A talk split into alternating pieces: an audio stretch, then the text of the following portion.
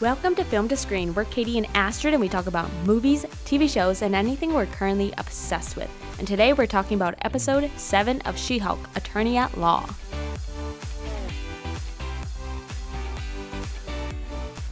Okay, so this episode of She-Hulk was titled The Retreat. Do you have any thoughts you have right away about this episode? It felt like a weird episode, but also, like, I'm now thinking of, like, if I were to rewatch it, like, kind of view it as, like, each episode's, like, a one-off. Uh-huh. Like, that storyline's contained into that episode. Because there's really no overarching storyline like other shows. Yeah, it's like a comedy show, and so they don't have an overarching theme. It's just a new story each episode. Yeah. I mean, they do go back to other things, like we see Emil Blonsky in this episode, so he's back. So this episode opens with Jennifer going on multiple dates with Josh, we saw in the last episode. Yeah. Yeah. I agree. I saw something on Twitter, someone saying F Josh, and I'm like, oh, that's gonna be fun, whatever that meant. We had our thoughts last week. If you listen to our episode from last week, we knew that he was a bad guy, so I'm not surprised. And one day they hook up, and the next day Josh actually ghosts Jennifer, and we kind of know why, and we learn why specifically later in the episode. And Jennifer's freaking out because she's like, well, this guy actually liked me for Jen and not just because of She-Hulk. Nikki's like, just give him some time. Maybe he's busy and stuff, which he's not. And on Sunday, Jennifer actually gets a call about Emil Blonsky. And there's something wrong with his inhibitor, which he needs to wear. And so Jennifer... Isn't the thing not to become the abomination? Out of nowhere. Yes, and it's his parole officer that calls her, and he's freaking out. He doesn't want to go there because he thinks it's going to be abomination. And she's like, well, okay. And he asks Jennifer to come because then she'll be a She-Hulk, and she can protect him if need be. Fair. So Jennifer goes. She doesn't have anything else to do, clearly. And they reach the retreat, and Blonsky says that while going after his favorite chicken, he got electrocuted by the fence, and that might have triggered the signal in the inhibitor. I thought it was, like, something else. Like, I thought, like, something major happened. No, it was just he wanted his favorite chicken to be saved. He just wanted his chicken. Like, I was like, okay. I just thought of the meme when I said chickens. Oh, no. Oh, is it that Vine? Yeah. Look at all those chickens. So the parole officer Chuck quickly fixes the device and bolts out of there. He zoomed right out. See you. And Jennifer prepares to do the same to leave, but then Mambo and the matador? Oh. I forgot. Kind of ready. So they accidentally wreck her car. And since there's no cell reception there, she can't call the tow truck or anyone that can help her get back home. So she starts reaching for a spot where she can get any signal and ends up in this hut where a group therapy session is going on. It's, of course, being helmed by Blonsky, and you can see a bunch of, like, what's the word? Motivational quotes along the wall. There's one that says, "Today is today. Thank you, Emil." And along with him is Mambo, El Aguia, or the matador, Saracen, the vampire, and Porcupine. Blonsky asks Jennifer to enter the circle, but she declines, because she has found a spot where the internet works and wants to make the most of it. But things get heated up when Wrecker shows up as a part of the therapy session and prompts Jennifer to go into She-Hulk mode, as Wrecker appears apologetic by admitting he was wrong for acting like a supervillain and attacking Jennifer. Blonsky and the rest force her to join the group and work on herself. Now, Hold on. So everyone in the circle starts talking about how Josh's non-responsive nature is bothering Jennifer. And the conversation ends with Jen learning that she isn't spending enough time with herself and is more focused on how she's being perceived as She-Hulk. And one of the vampire, actually, which makes sense, says it's not like Josh is trying to get her blood, which he is. Which is quite ironic that a vampire says that, but also... Yeah. One of the upcoming projects that's kind of in hell right now involves vampires. Blade. Yeah. There's stuff going on with that one right now, and that's pretty fun. What's going on with it right now? They lost the director.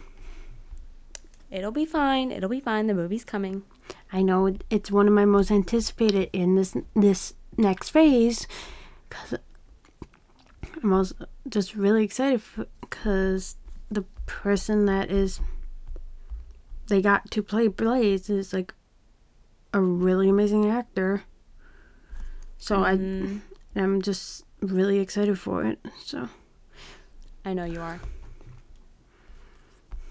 I don't sound excited right now because but I'm like actually like this is. I know you're excited. Other than the next Captain America movie, those are like my top. If I had to pick a top two movies that I'm like most anticipating in Phase 5, are those two. I was like, wait, I had to pause for a second. I'm like, wait, my most anticipated movie right now is the next Black Panther, but that's in Phase 4, so that does not count for that. Mm-hmm. So basically, the group tells Jen to delete Josh from her phone. And she does. Kind of reluctantly, but she does, which is good. And she goes into the... I'm forgetting words today. The little hut. It's like a steam hut. To relax. And then she heads out. But it was actually a really funny episode with all the exchanges between everyone in the support group. And I saw people on Twitter saying, you know, Jen is literally the only superhero to get therapy. Thor and Wanda need to go to therapy. Yeah. Especially Wanda. But the end of the episode ends with we see what happened the night that Jen and Josh hooked up.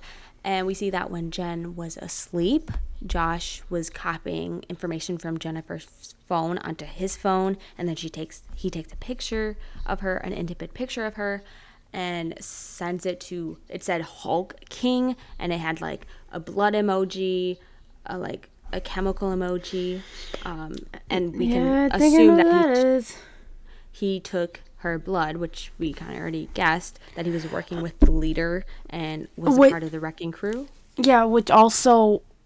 There was a rumor that came out that possibly Hulk and She-Hulk will be in Captain America 4, and we now know that the leader's gonna be the villain. Okay, because first it was kind of like, why is the leader the villain? Because it was like there's like, not sure if there's any connection in the comics or something, but it's like, where? How did we get to? We have Captain America 4, and how's like.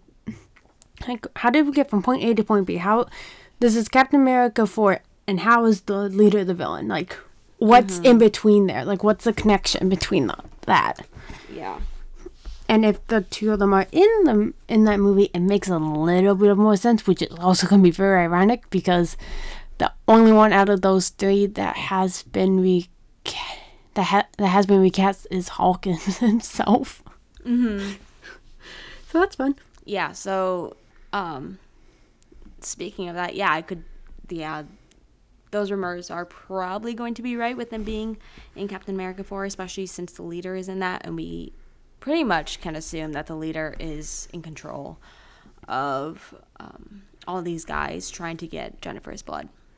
But we still don't know, like, we can speculate on who's trying to get it, Jennifer's blood, but we don't know the question of why they want the blood and stuff. It's like, yeah, we don't know what they're trying to do with her blood, and now that they have it, I think, then we'll definitely see what they're going to do with it. And although we did not get Daredevil in this episode, once again, fanboys, calm down. He's coming. Again, was probably not a good idea to show that Daredevil was going to be in the show during the marketing now. I agree with that. Especially since now he's at least not going to show up until episode 8. Yeah. And that's one episode until the finale, which is... Yeah, so it's probably not the greatest tactic to have a snippet of Daredevil in the show, but I can see why they did, to get more people to watch the show, but... It's probably not the best. Like, Marvel, you know that people will hound on the show if you do that. I know. Marvel's marketing team is not the best, I have to say, but that's that. You can't do anything about it. I thought this was a really fun, lighthearted episode. I mean, not really lighthearted because we see what happens with Jennifer. But I'm surprised they even showed, because it's definitely because there's a lot that you can imply with that ending and other facets of what could have possibly happened with that. Because maybe, just thinking about it, it could be that at that point, Josh was the only one other than Jen in the house, but maybe Josh let someone else in. Or something like that. Because, you just see that and it's no. Someone else could have, if they got the blood done, Josh may have not had the thing that they needed to collect the blood and whatever. So someone else could have been there. That's really creepy. And she was just asleep. She's a deep sleeper. Gotta say that, because I would be awake. Yeah, having a needle poked into your body, you'll be awake. Oh my god. Don't even want to know how large that needle was, but yeah. So that was our episode on episode 7 of She-Hulk Attorney at Law. Make sure to rate and review the podcast. We would really appreciate it, and it greatly helps us. You can find us on basically all social media platforms as Film to Screen. And until next time, see you at the movies or watching episode 8 of She-Hulk Attorney at Law. Maybe Daredevil will show up in episode 8. We'll see.